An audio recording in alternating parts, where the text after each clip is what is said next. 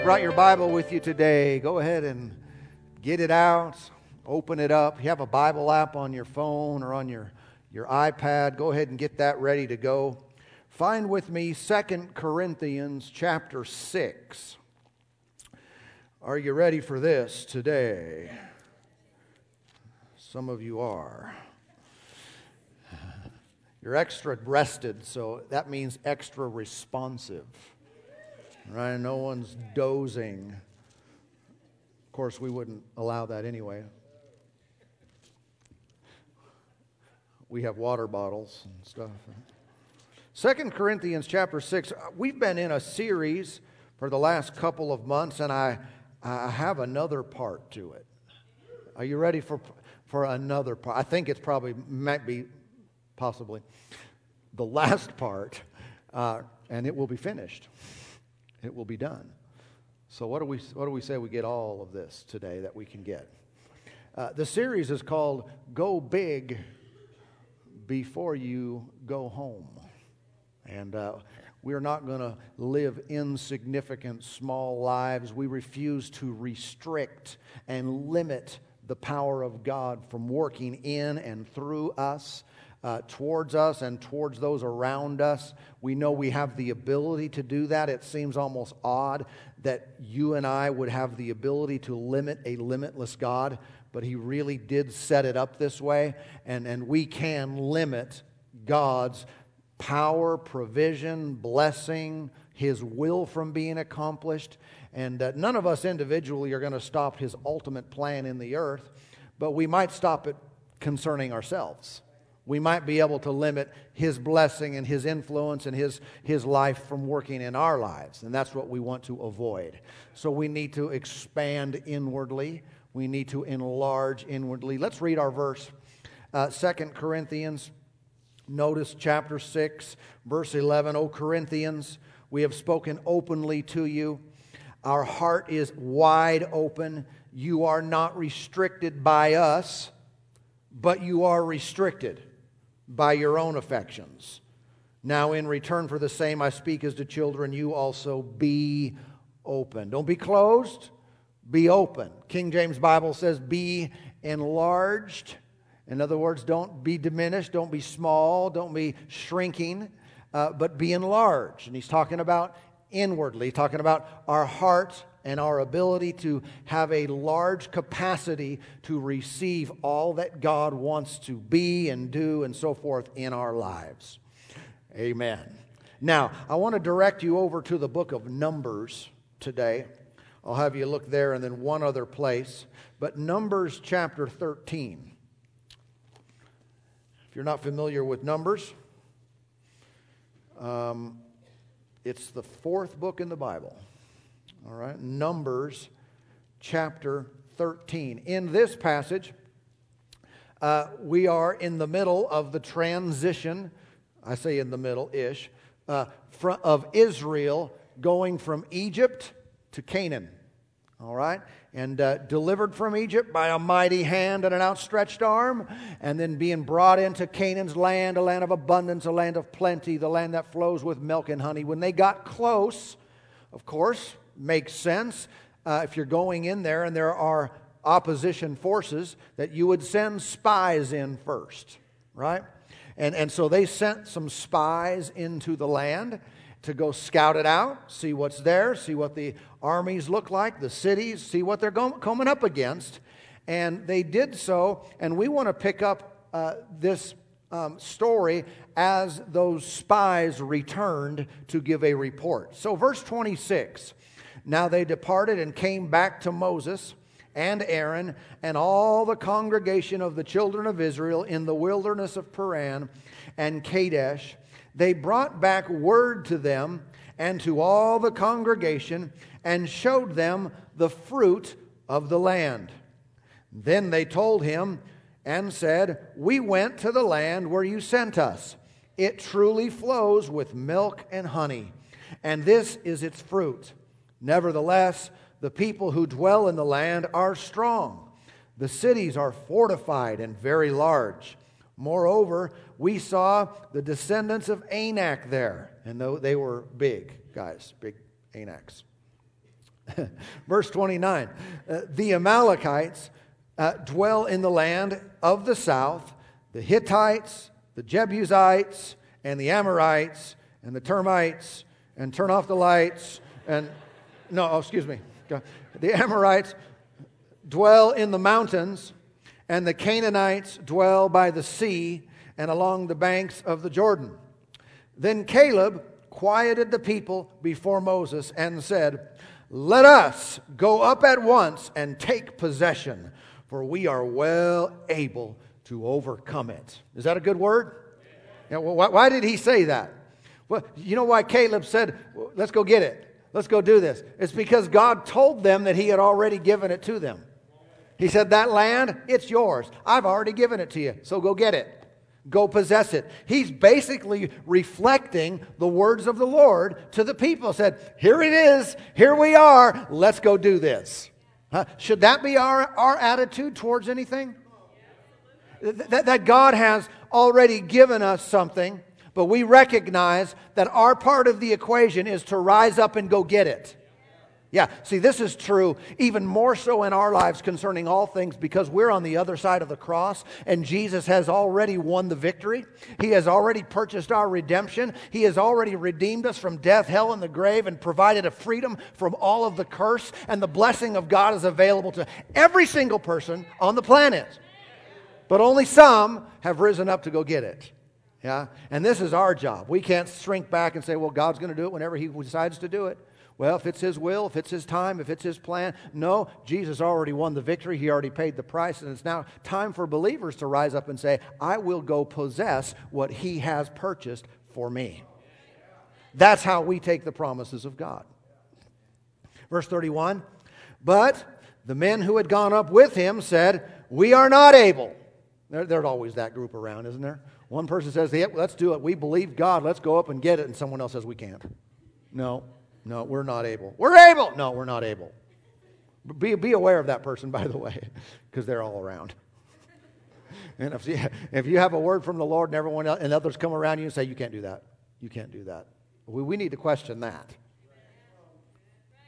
We are not able to go up against the people, for they are stronger than we.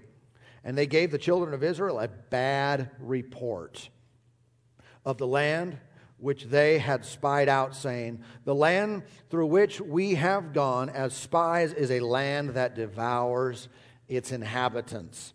And all the people from whom, uh, uh, whom we saw in it are men of great stature. These are big dudes. Verse 33 There we saw the giants, the descendants of Anak came from the giants, and we were like grasshoppers in our own sight, and so we were in their sight. So, what we have here is the word of the Lord, which accesses the very power of God itself if he tells you to do something, obviously there's grace and sufficient power to accomplish it. He told them, go in, go in there and possess it.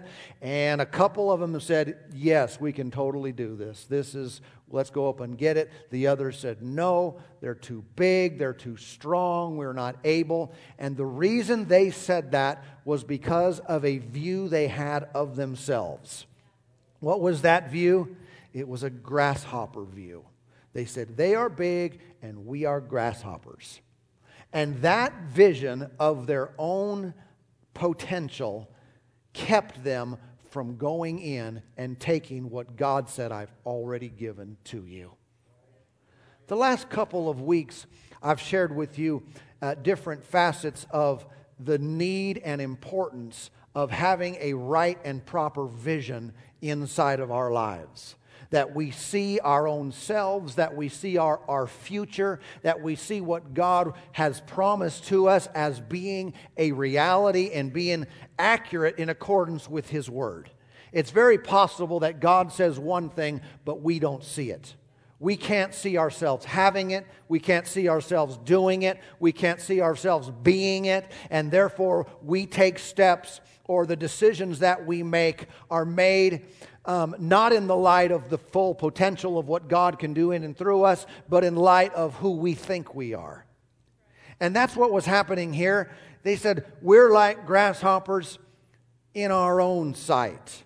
And so they refused because of that to do what God told them to do because of grasshopper vision because of a self assessment, an insecurity, a feeling of weakness, and an inability to do what he said they were able to do. And it dictated their life. In fact, you read the rest of the story, you can go through the verses. Those people never made it in. Only Joshua and Caleb, the two who had faith, were able to enter into the promised land, and they had to wait for all those other unbelievers to die off. Amen. And the Lord had to raise up a whole new generation who didn't see themselves as weak and incapable. And I wonder what plans of God in our days get put off. I wonder what He wants to accomplish, but it gets delayed, delayed, delayed, delayed, delayed because someone is always saying, I can't do it. Someone is saying, I don't have enough. I'm not have enough opportunity. I don't have enough money. I don't have enough strength. I'm not smart enough. I don't have the resources. Whatever it is. Really, a better way to say it is you don't have enough faith to believe God will do what He said He would do. But the plans of God get bumped, bumped, bumped, bumped, bumped. And I don't know how many people have missed it before we came along, but all I know is here we are now and we have a choice to make. All we know, all I know is my heart is beating and my lungs are filled with air and I'm on planet Earth to accomplish something great. And it's time for us to believe God that He can do exactly what He said to, He would do, but He can do it in me. He can do it through you, right? Because that's the way He works. If He's going to do it all by Himself, then there's no use even telling us about it. Amen. Just drop us in the middle of it and we'll just say thanks.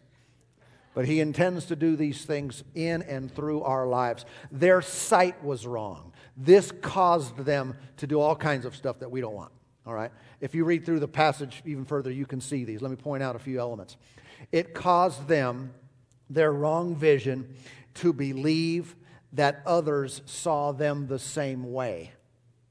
Do you know that's in reality that's not true? They said, We're like grasshoppers in, in our sight, and we're like grasshoppers in their sight too. And that wasn't true. They were like grasshoppers in their own sight, but the, the inhabitants of the land, of, land of Canaan were afraid of them. They knew that God was with Israel, but they perceived, ah, they all think we're small as well. Think that ever happens in our, in our lives? Where one person sees themselves in an insignificant, usually in a negative light. And because of that self vision, we, sometimes it's insecurity and different factors that play in there. Because of that, they relate to everyone else as if they saw themselves the same way. But if I will see myself properly, it'll change the way I make eye contact with other people. It'll change my confidence level. How do you see yourself? And where'd you get that, by the way? Where'd you get that view? Where'd you get that understanding? Because if it's wrong, it'll keep you from taking opportunities, for taking what they some people call risks in life. You won't step out, you won't ever become anything great, you won't accomplish much because you see yourself as small and insignificant, incapable. And so they thought it caused them to believe others saw them the same way. It caused them to cry. It caused them to disobey. It caused them to complain. These, were, these guys were chief complainers in the land. They constantly complained about everything. What was the root of their, their complaining? It was their unbelief.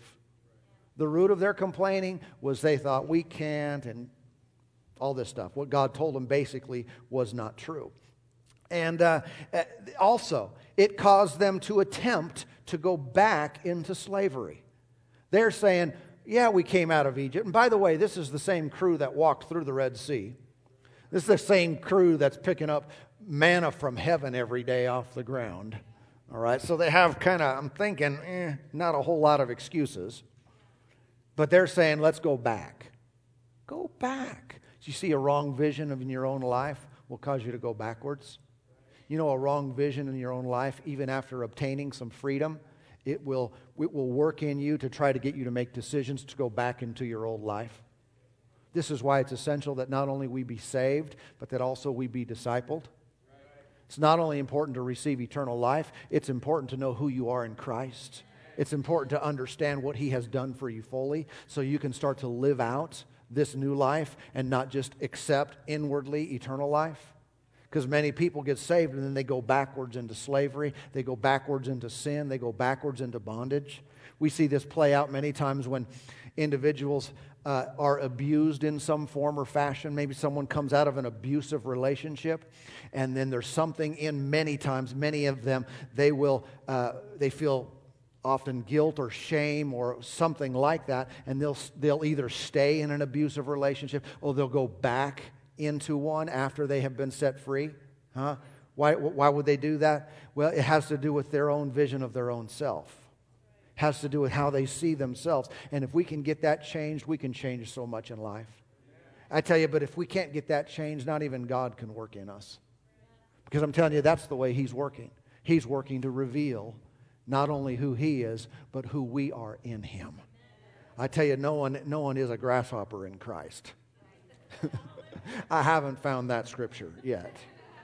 Yeah, uh, I'm just a little thing. You know, people even taught that in, in, in some so called churches and everything. We're just worms of the dust, so unworthy, so worth nothing. Uh, but, but it's all God. Well, listen, Jesus didn't die for nothing. Say, we need to become nothing and he become everything, and then he becomes the Lord of nothing.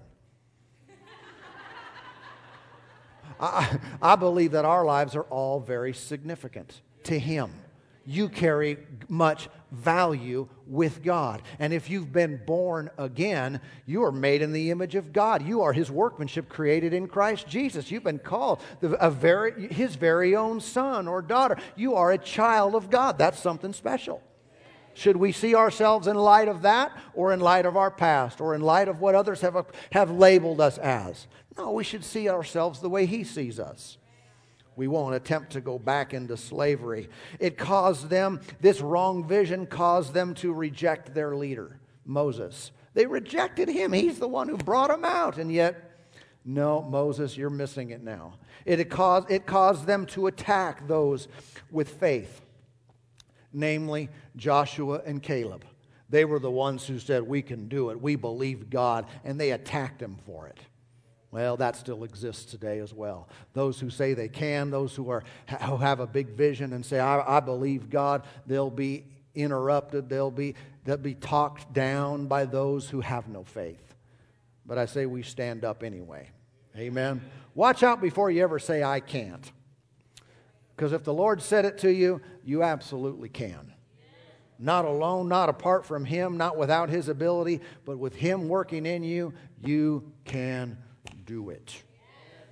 Praise God. Now, find another book, uh, just a few pages to the right, the book of Judges. Judges chapter 6. I ask again, what are you in your own sight? In their own sight, they were grasshoppers. Their grasshopper mentality, their grasshopper vision kept them out of God's blessings, kept them away from fulfilling God's plan. What are you in your sight? So it doesn't matter how I see myself, it just matters how God sees me. No, that's not the case. It absolutely matters how you see yourself. Did you get that vision from God? Or does it need to change? Does your inward picture of your own life does it compel you to do something great? Does it compel you to greatness or, or does it cause you to shrink back and draw back and live in a small way? Here's what we're doing, you guys. We're enlarging. We're enlarging. And we must enlarge inwardly before we can ever enlarge the scope and the significance of our lives in Judges, now we're fast forwarding here, of course. Israel had, had, as a nation, had their times of obedience and disobedience to God, and they would fall into the trap of, of sin and everything, and they would reject the Lord. Then they'd repent. He'd send, you know, prophets and judges and different ones to come in and set them free and bring them back to a place. This was a negative time. Uh, they had been beat up. Basically, that what happened is they'd get away from God, and just what He said would happen happened. Basically, the protection would be lifted. That was called judgment. Their enemies were allowed to come in and wreak havoc. And what was going on during this time is uh, folks like the, the Midians and other nations, they'd come in and they'd take all their crops and their food and take their animals and, and just wipe them out. And so they were basically impoverished. These are the people that God said, My blessing will be upon you. They're impoverished because of their disobedience, and these nations would come in, they'd grow something, they'd take it away. So they don't have any food, they don't have any stuff, and so it's a really difficult time. And uh, sometimes they would learn after a while call on the name of the Lord. that would help. Uh, but what they were doing is they had to hide their food from these nations that were around them. And, and so let's pick up here Judges chapter 6, reading about a guy named Gideon, verse 11. Judges 6:11. Now the angel of the Lord came and sat under the terebinth tree, which was in Ophrah, uh, which belonged to Joash the Abiezrite, while his son Gideon threshed wheat in the winepress in order to hide it from the Midianites. And the angel of the Lord appeared to him and said to him, The Lord is with you, you mighty man of valor. And I want you to notice the language, the terminology used to describe Gideon. He was called a mighty man of valor. But step back for a moment and look from either the angel's perspective, or of course, the angel is bringing a message from God, from God's perspective. Is Gideon doing anything mighty? Is he accomplishing anything of valor in his life? He's not. He's hiding. He's what's his job? Let's get some wheat and let's hide it from the Midianites. So he's living underground. He's totally hiding the stuff so it doesn't get taken away. This is not a picture of boldness. This is not a picture of a mighty man, a, a, person of valor, a person who is a great leader. He's not a military leader. He's not going out there saying, We got to change things, you guys. It's time to repent and believe God for Him to restore our nation. None of that is going on. So God has given him a name, a description. He has defined him a certain way through this angel, but it is not a picture of the way he's been acting. It is not a description of his life up until that point. Do you see how God works? What was necessary for Gideon to ever become, in an outward way, to ever do mighty things, to ever accomplish works of valor, is he had to accept that label of himself. He had to accept that description of his life. Otherwise, why lead with it? But if he's just going by what he sees, meaning the angel here, he would say, Hey, Gideon, you weak, you man who hides in the winepress. But that's not how he described him. He put a label on him and gave him a name that didn't really make a whole lot of sense.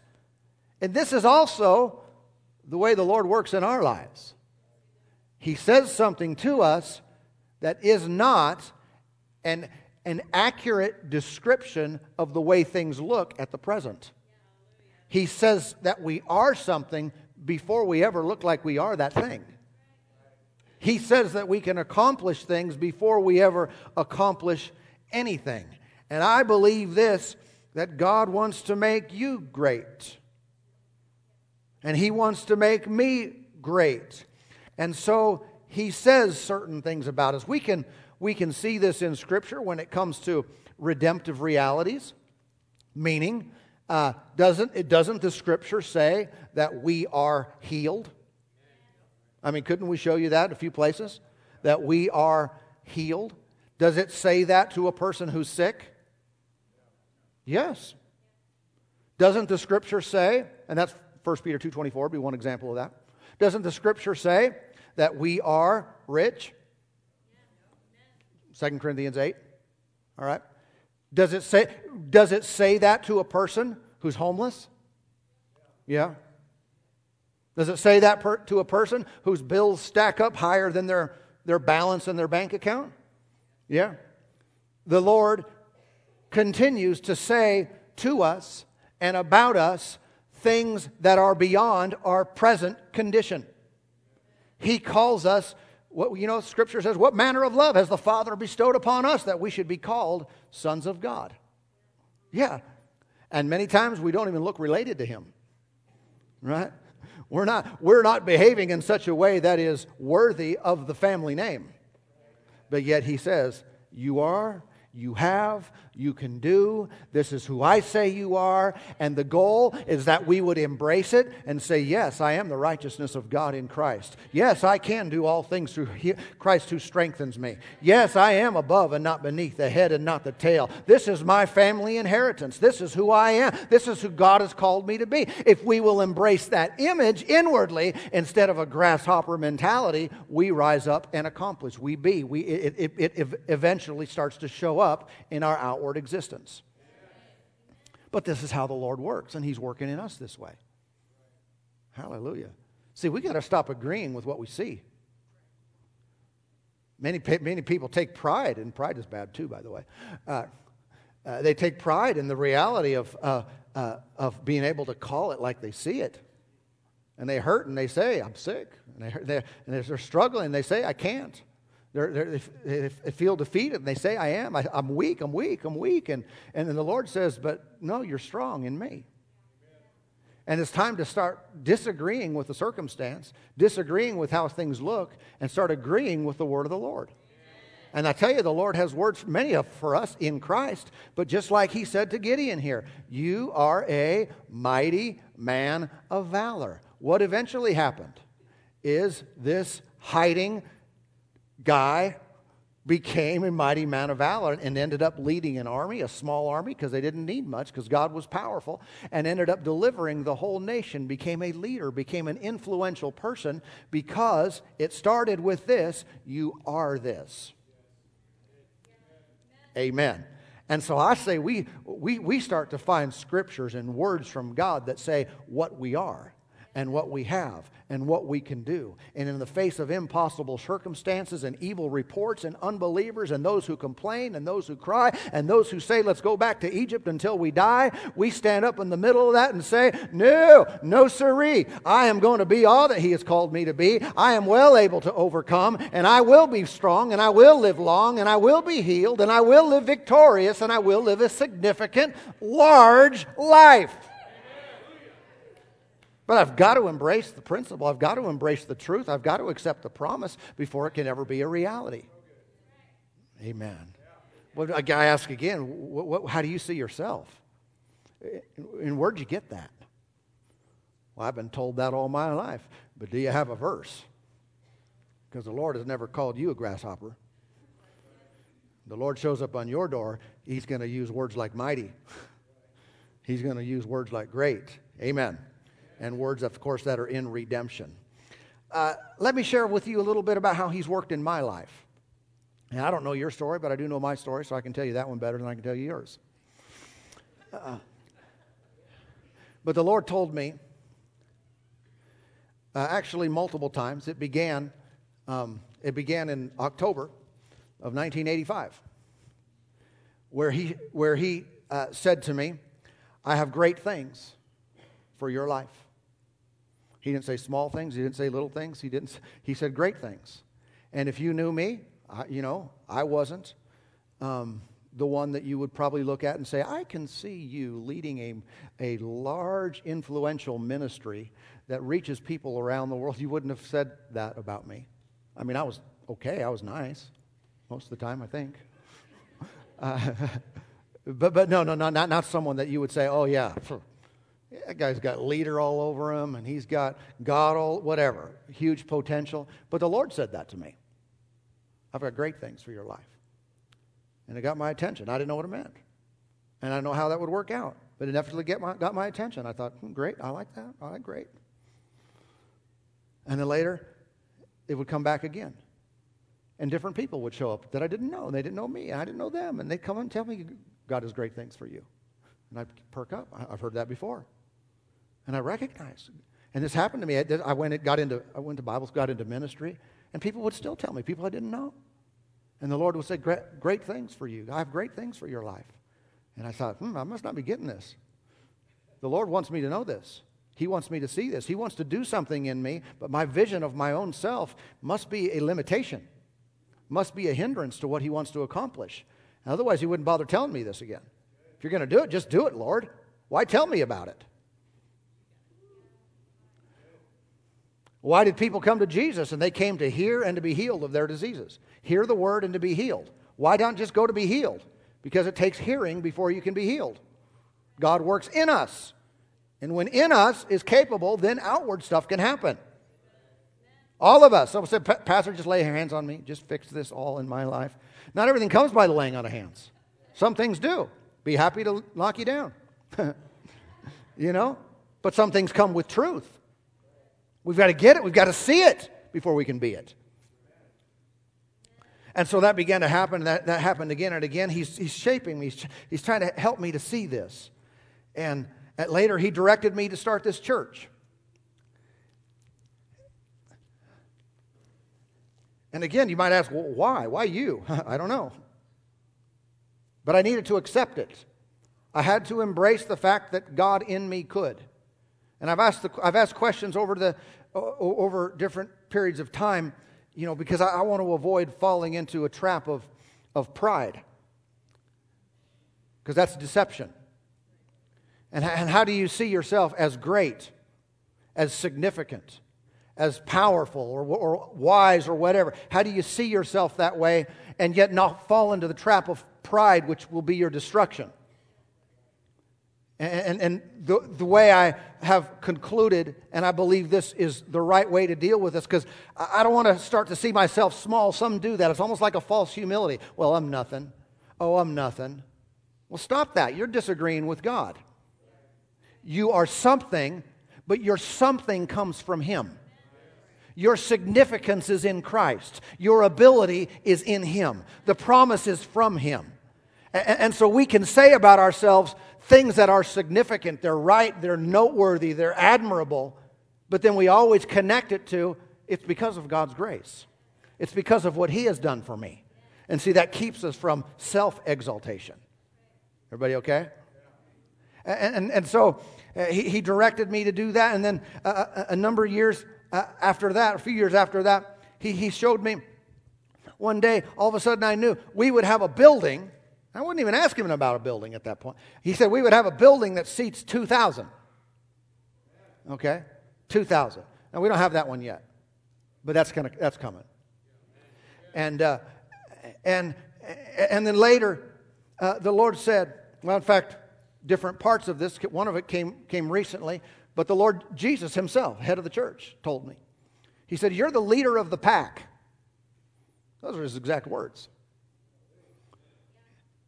And the Lord showed me, He said that, uh, He showed me that we were like the engine of a train that would lead like a, the train cars, but we would lead many churches. And again, I thought, ah, yeah.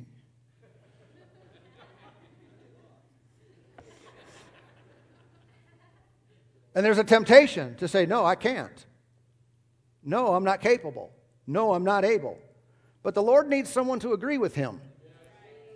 The Lord needs people who will set aside their own uh, weakness or insecurity or lack of knowledge or experience or whatever it may be and say, I believe God that He can and will do exactly what He said He would do. And he, he, he showed us this, and, and that even that other pastors would come to learn, even older pastors and myself would come and they would come for advice. And, and some would come that didn't even necessarily agree with everything.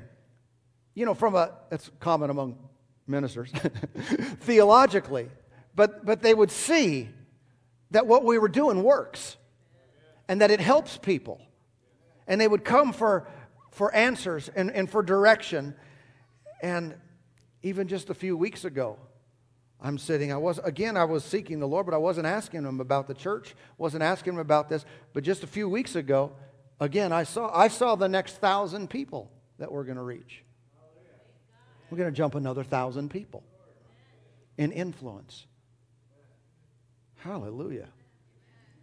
And He continues to say things so we can get it in here, so we can embrace it, so we so we have an opportunity to say we are well able. Let's rise up and possess the land. But He does give us that option. He does give us the responsibility to say, no, no, I'm running back. I'm going back to the way where we were, where it's comfortable, where I know we can live. We could die out here.